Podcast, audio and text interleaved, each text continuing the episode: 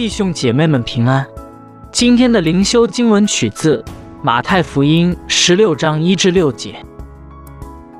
当时门徒进前来问耶稣说：“天国里谁是最大的？”